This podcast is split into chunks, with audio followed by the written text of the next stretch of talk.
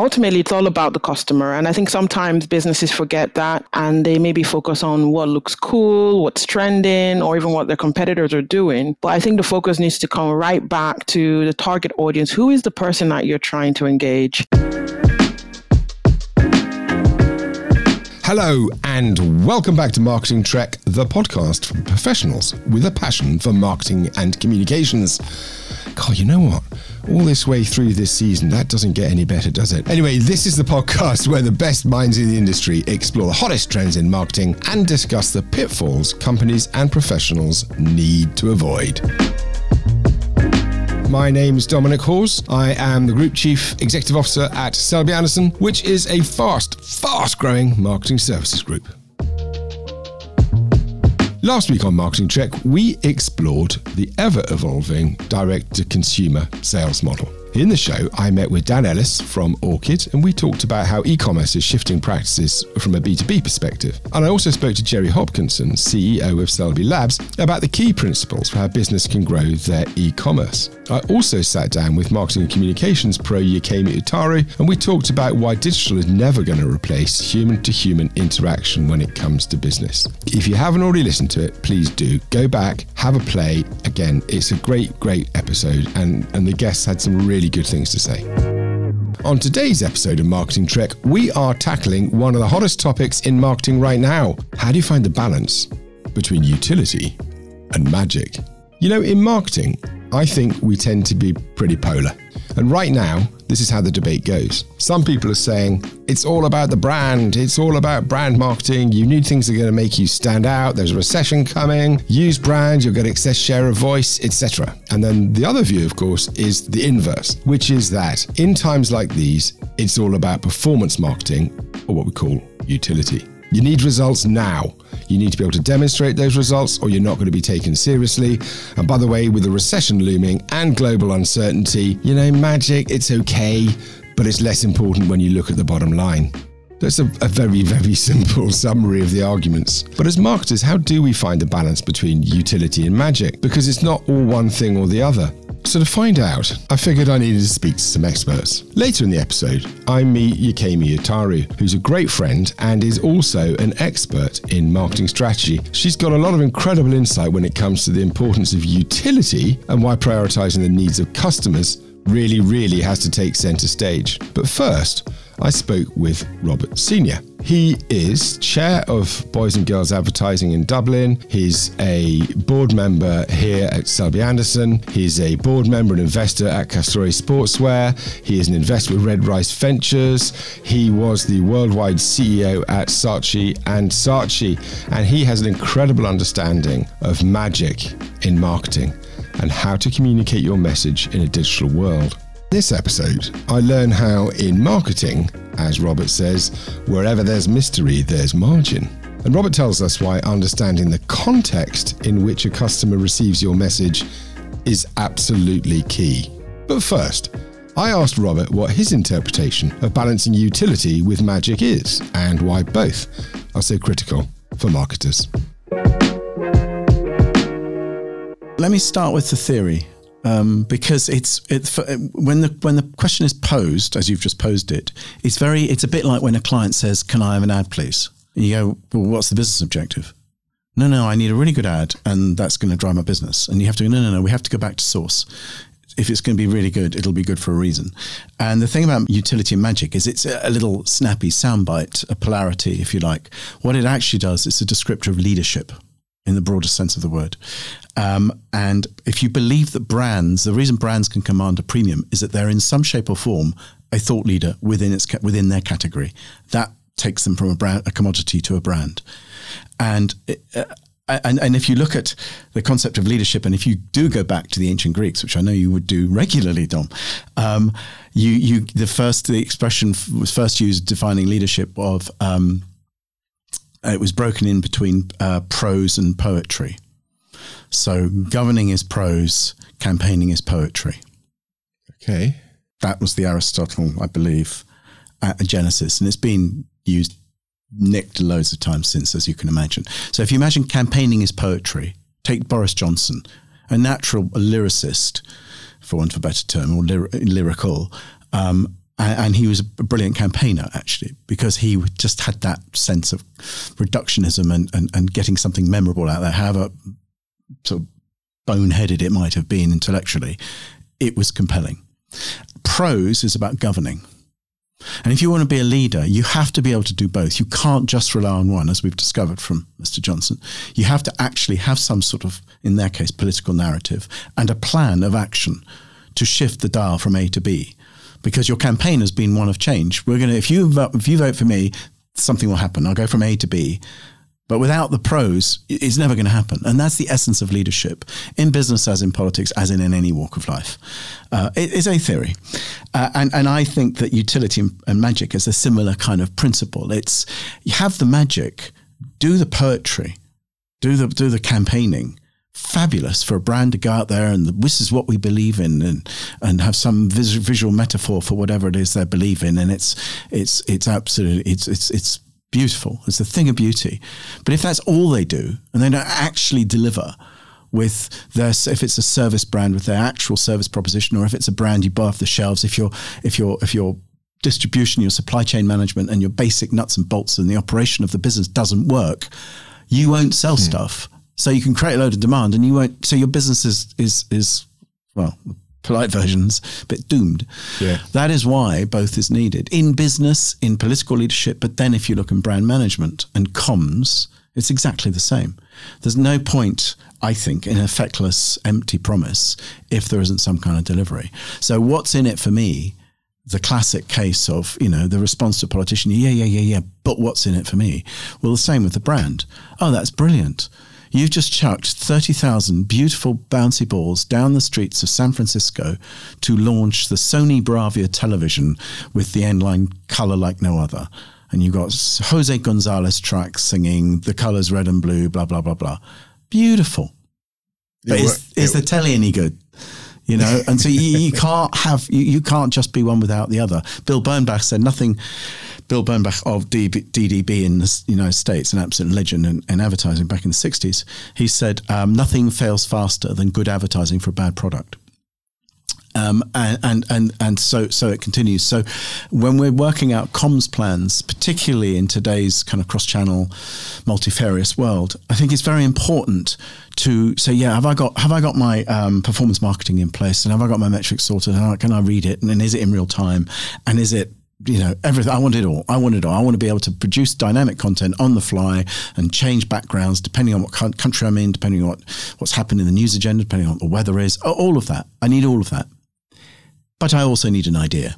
I also need some of the poetry some of the magic that can in some way carry the audience. I mean one of the golden rules of, of art actually apparently i'm told is um, the less you understand the more beguiling it is.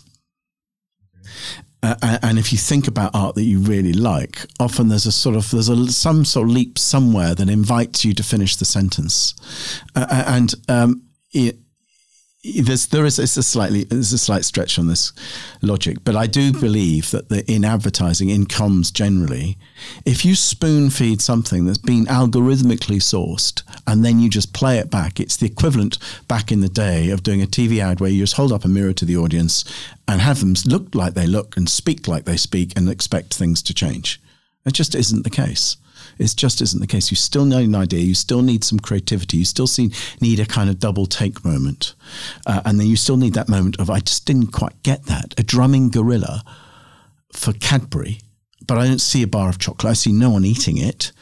I don't see any of the eating experience. All I get is a drumming gorilla to a, a Phil Collins soundtrack. He's been waiting for this moment all of his life. Uh, uh, uh and then and then a, a title that says um, glass and half full productions. What the hell? But actually, under scrutiny, if you keep peeling that onion, if you just keep going, you eventually you get to actually, he's just going for it. Yeah. It's what he bloody wanted. It, it's actually what it feels like with chocolate. And and if you really want something and, and, and then it over delivers, and this not only is the gorilla out the cage, he's playing the drums. You know, that's the ultimate sort of satisfaction. Um, but it really wasn't about that. It was much more about a generosity of spirit and and um, and bringing some mystery, a piece of film that people actually want to see again. So so you know you you you, you you know, and if I if I pull it back to digital brands and the and the kind of the the the, the what, what up until very recently were the great heroes of the stock markets, the, the Netflixes of this world or, or whoever, um, they they all work on on the premise uh, where there's mystery, there's margin. There just are software brands, SaaS businesses. Where there's mystery, there's margin. Same in comms, same everywhere. Where there's mystery in the communication, there is payback. Just really hard to write it, to, to define it and model it. So, so it's the opposite. It's the intuitive end of the scale, not the mathematical end of the scale. But you need both together in certainly in today's world.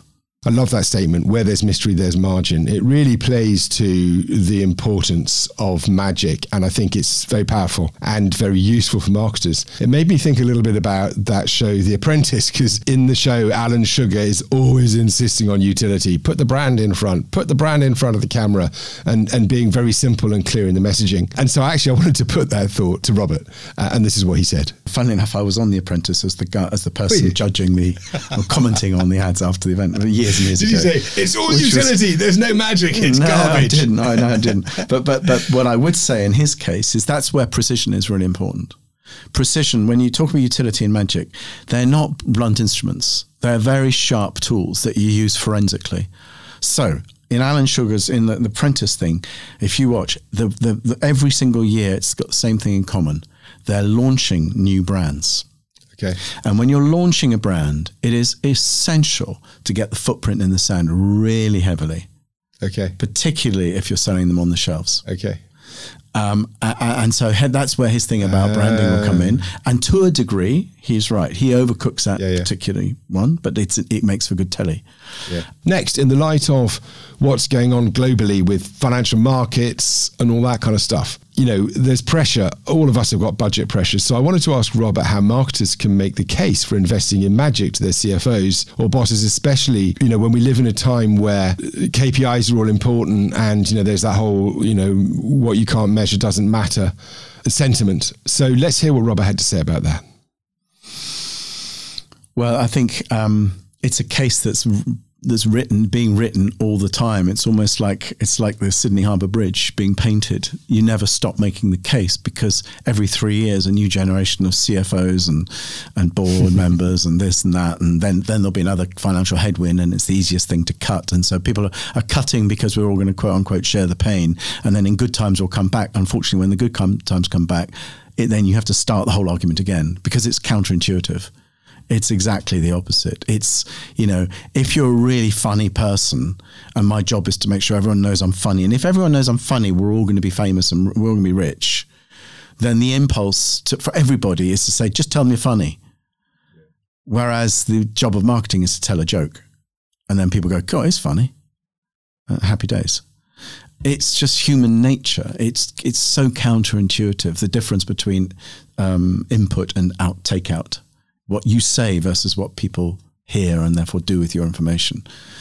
So you'll never you'll never stop making that case, and all all you, everyone always seems to do is go, what brands does my audience, the CFO, the CEO, the shareholders, the analysts, whoever it is we're talking to, what brands do they really respect and kind of aspire to be?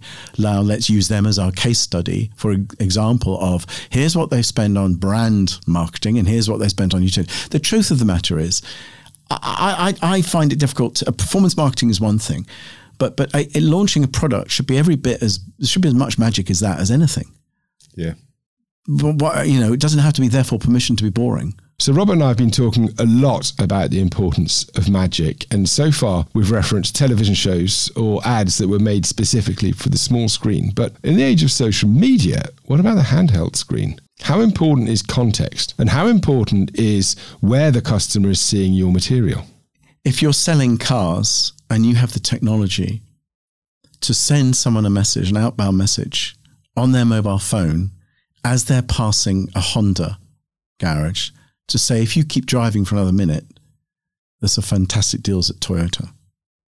You do it. Yeah. You do it. It's just smart because in that context, in the moment, it's relevant. The problem with 90% of marketing is that it forgets that it's not, and people aren't waiting for, to hear from this particular brand. The content, there's no contextual thinking involved. And and I would argue we're a more connected day, a more com- connected world in the world of comms than it's ever before through sheer dint of, of accessible technology and people's use and relationship with their screen, I mean, for, for, for, among other reasons. Uh, and so it'd be crazy not to use that, but use it for the bit it's good at. Don't try and shoehorn everything into one format uh, and assume that because you've done it, it therefore would be good. And so just being really smart and making choices, and often the choices are what not to do rather than what yeah. to do, depending on where you are in the in the in the whole in the whole kind of um, purchasing cycle, if you like. I mean, there's been in the in the 90s, 80s, 90s, there was a decoupling in production terms. So you had the agency start didn't sit at the top table increasingly they were marginalized out as the clients started to realize that they wanted it was too opaque the production processes it was felt like it was too expensive it felt like it took too long it felt like they weren't in control and as digital started becoming a legitimate um, platform um, the traditional agencies were very slow to adopt that and embrace it, and it was always an it felt like an afterthought. Just at the time when these shiny new digital agencies were appearing, and actually you could do an awful lot of stuff. And social was the if you weren't in social, you were a loser. You know, if you remember those days, if you didn't have a you know if you were out there on Twitter as Mars Bar, you, your brand was going to die. It was absolutely nonsense. However what wasn't a nonsense was yes, this is a channel that your target audience, your your customers, your audience are, are, have a relationship with, and if you have a relationship with them on any sort of level, you should be at least cognizant of the nature of their relationship. And is there is it relevant? There might be times when it's relevant to speak to them on that channel, but don't just do it for the sake of doing it. That was a decoupling. Since then, the world has proliferated so exponentially that for the client to do that, they'd have about 43 different relationships and the flow of information between back and forth, back and two into them. They, it's just drive you insane, actually, just not doable. Yeah. Uh, at the same time, the technologies are, are more uh, affordable, accessible to actually co- connect everything and collect everything and use data flow in a, in a seamless way that can start to give really practical insight and direction to what messaging, what nature of messaging we should be serving up where. And so it's it's often pitted as a war between algorithms and, and, and the coloring in department. Yeah. Uh, uh, uh but actually, it isn't. Technology is there as a tool, just as the coloring in department is there as a tool. And if they coalesce and come together, they're unbelievably powerful.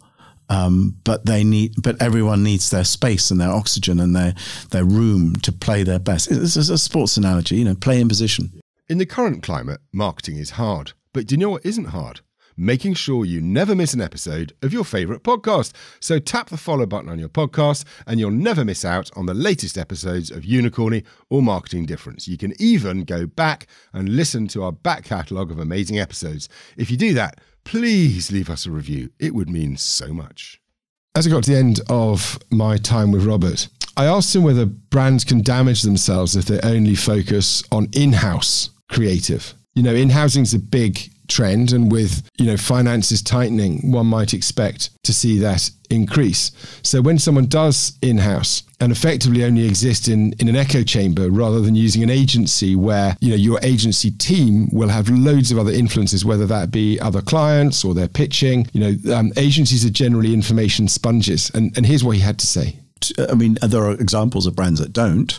You know, the brands that, that serve up an idea that comes from the creative agency and say, I'd like you to transpose this idea into as many formats and as many places in the right time and the right cost, etc., as possible. And so, particularly global brands, that it's an easier way to out, out not outsource, but to, to export ideas and then make them culturally yeah. applicable and relevant, um, uh, etc. So I can see great value, and there's some good examples domestically as well. Specsavers have an in-house agency; they do great work. Yeah. Channel Four has had an in-house agency since inception, I believe, and they do superlative work.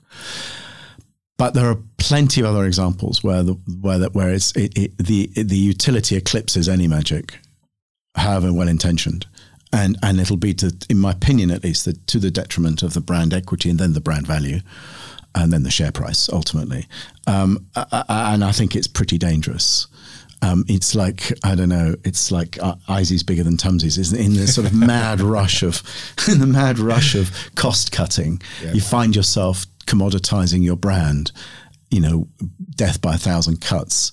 Uh, and it's very, very dangerous. But it is possible to do well. The only discrimin- the, the, the difference there is Channel 4, as an example I cited, is a creative culture. It is a pioneering, brave, you know, agenda setting at its best creative force. Uh, and therefore, people who join Channel 4, who say, Yes, I'd, I'd like to, to, work at Channel 4, are going there for much bigger reason than because someone's willing to pay me.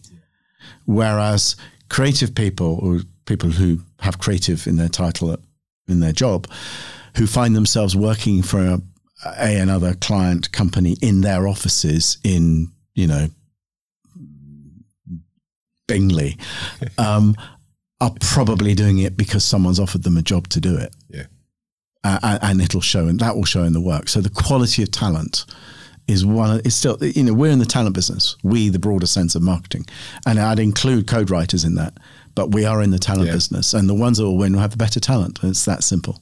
Wow. You know, Robert, thank you so much. I love spending time with you and chatting to you about this stuff because you speak with such clarity and, you know, wonderful insight there. Thank you very much for joining me on the show. This is just a reminder you're listening to Marketing Trek powered by Selbey Anderson. My final guest on today's show is Yekemi Otaru. Now, Yekemi uh, has become a great friend over the last couple of years, and we have been doing quite a lot of work with her business. She's a co-founder of a business called Dokaru with the amazing Sarah Downs, and the two of them are a force to be reckoned with. Uh, Yekemi, Nigerian-born serial entrepreneur, she's actually uh, was named earlier this year Chancellor of the University of the West of Scotland. Um, so actually, I think probably I should be calling Yekemi Doctor by now. Um, but anyway, she's an expert in marketing and marketing strategy. Um, so I wanted to speak to her to hear um, her view on this because I think she had a very slightly different take on balancing utility and magic. Um, and her starting point was to make clear that utility shouldn't be forgotten when it comes to marketing.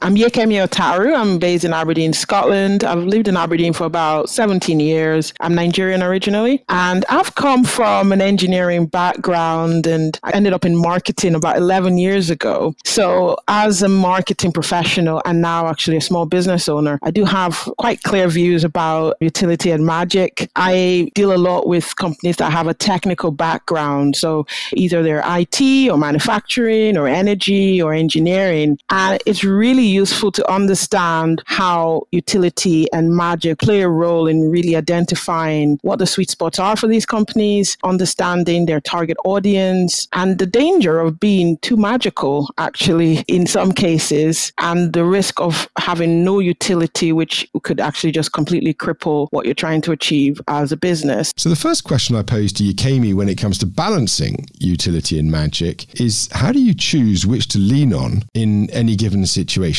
Uh, and this is what she had to say ultimately it's all about the customer and i think sometimes businesses forget that and they maybe focus on what looks cool what's trending or even what their competitors are doing. But i think the focus needs to come right back to the target audience. Who is the person that you're trying to engage? And not just what industry are they in but their job title what are they responsible for? When they come to the office in the morning or start work in the morning what are they preoccupied with? What are they trying to achieve? What kind of outcomes would they like to have at the end of their day at the end of the month at the end of the year. And I think ignoring that makes it really difficult to pull them in beyond, say, just glimpsing over your content, right? So if we start from objectives, if your first objective is awareness, so you just want people to be aware that you exist. And that is a good objective, especially if you are a startup, for instance, and you've just launched into the marketplace. Generating awareness for your brand is going to be one of your top priorities. And I think that's more important than getting any leads because they have to know you first you have to build trust. So if awareness is your objective, then I would argue that magic is probably going to be the predominant one when it comes to generating awareness. You're not necessarily trying to get them to click and buy anything. You want them to know that you're out there and what your value proposition is. And then after the awareness stage, you start looking at the consideration stuff. Now you're talking to someone who's aware of you and they've maybe got a challenge that you could solve, but there's a hundred ways they could solve that challenge. And maybe they have been trying different ways ways of solving this problem over time. So you turning up on the scene is not necessarily going to make them click because they have to consider all their options. For instance, if you are, say, an IT company, they may have been considering how they can solve their IT problem.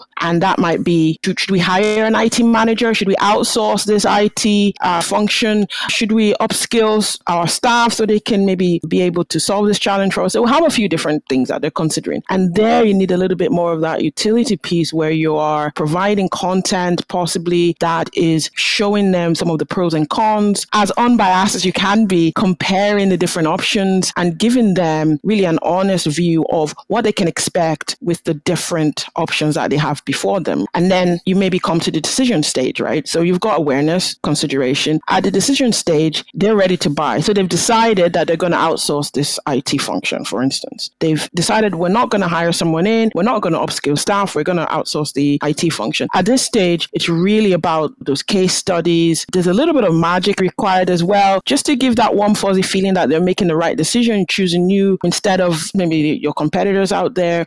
Some data to support the fact that you are the right option providing some demonstrations, showing some stats, and just giving a sense of credibility is going to be really crucial within this kind of decision stage. So there are quite a few things to consider when it comes to balancing utility and magic. But I think starting with the customer, starting with what you want to achieve. Are you trying to make them aware of you? Are you trying to make them consider a set of options that gives you a chance of being picked? Or finally, are you trying to be the best option among similar options? I think it's an interesting point. Yekemi's words here that you need to use what the customer says as your North Star when balancing utility and magic is kind of important. You know, we all know we have to put the customer first. We all know we have to put ourselves in the position of the customer to understand where uh, we should be going. And we all, I hope, also know, as Ritson would say, you are not your customer. Uh, so that's quite a hard thing to do. Um, but to win customers, you need to think about their needs and wants. When you do, you're inevitably taking those customers off someone else unless you're working in a very, very new and growing market. And by churning customers off someone else, you're probably creating margin pressure. So I wanted to know from Yekemi, if there are any particular mixes of utility and magic in how a company markets itself that can help defend or protect margin. And, and this is what she had to say. I think margin is such a tricky one, isn't it? Because there's really a race to retain margin. As you start to do competitive replacement and take market share from your competition, it does mean that your marketplace becomes commoditized to some degree where it's like a race to the bottom. So I'm not a huge fan of that, the race to the bottom around price. I think that there's an opportunity though to make new markets and I think that's where margins can really start to grow when you start creating new markets, right? So it would be like going into an industry, for instance, that hasn't traditionally used certain kind of technology or seen things a certain way and start creating that whole awareness. So you're not focusing so much on the decision side of things, which is people who are like, yeah, they know what they want and just want to buy it. They can be quite price sensitive and they might even be prioritizing price over even things like quality, just depends on the industry and what it is that you're selling. And I think there's an opportunity for companies to start creating their own marketplaces. And the more you can do that and the more you can have a unique value proposition, the more you can really, well, I dare say, charge what you want to some degree. The slight caveat to that is if you are successful with that, then be ready to be copied by your competitors or just new entrants into the marketplace. So, one of the pressures of creating new markets as an ongoing strategy or as part of a normal kind of business plan is that you sort of have to keep doing it to keep on top of the marketplace. Because the moment you take your eye off the ball, someone's going to say, well, they, they did that and went into pharmaceuticals and gosh, they really, they got in there and they really worked let's do that. And so you almost have to always be creating. And it's exciting, especially if you are a company that has a culture that is entrepreneurial. It can be quite excited, but I'm guessing that it can wear one out quite a bit. And just to constantly be thinking of new ideas and new markets to enter can be quite tough. But yeah, it's definitely a strategy that has worked for many, many companies. I know that sometimes it's quite difficult as a business, especially from a marketing perspective, to provide value to your audience and entertain them at the same time. And that's kind of the utility magic there, especially if you're trying to do it in one piece of content or with one website. It can be quite difficult. And so I just want to urge people that are creating their marketing plans and their strategies to always go back to the customer and look beyond their current job and look at what else is going on with them. I call it the so what question when we're developing value propositions, because ultimately people people are looking to buy maybe a piece of kit or a service, but there's something more. They're not just looking to buy something, there's the bigger purpose under it. So, for instance, if I'm looking to hire a graphic designer and I'm talking to a recruiter and I want to hire a graphic designer, yeah, I want to hire a graphic designer, but the deeper thing there is I want to include graphic design as part of my business, one of the things I offer as a business because I'm looking to grow revenue. Or it could be that I don't want to outsource our brains anymore. I want to bring it into the business. And there's something there around competitive advantage. I, I, would urge people to look at what's that deeper reason why a customer would want to take on a product or a service. And once you can nail that, then you can apply the right magic rather than just any magic that's trending at the, that particular moment. So I then wanted to know from Yekemi whether there was a way of measuring something as intangible as magic. And you know what? Yekemi's answer might just surprise you. I think what you can measure is really hard to prove that it's valuable and it's really hard to improve on it. It's really hard to say that it's working. And I think that's been the challenge of a lot of marketers over the years is really being able to show that they're making impact and that what they're doing is actually bringing results. So I would say that we're not there yet in terms of fully measuring the magical side of marketing, but we're going to keep trying. And I think that there are ways to measure it. And it might not be the sort of measurements that we're used to as a corporate world where we're measuring set numbers and its percentages and so on. But there's tools, for instance, where you can measure things like sentiment, for instance, as an example. And I think there's going to be more and more innovation around how to get a sense and wrap our arms around this magic and provide some kind of a unit for this. And I'm, I'm expecting to see more and more tech around measuring magic over the next few years. So, my conversation with Robert and Yekemi has made me really consider utility and magic, almost like two crucial organs in the body of a business. So, I ended my fascinating chat with Yekemi by asking her whether the head rules the heart or the heart rules the head. Oh, gosh head ruling heart I would go for.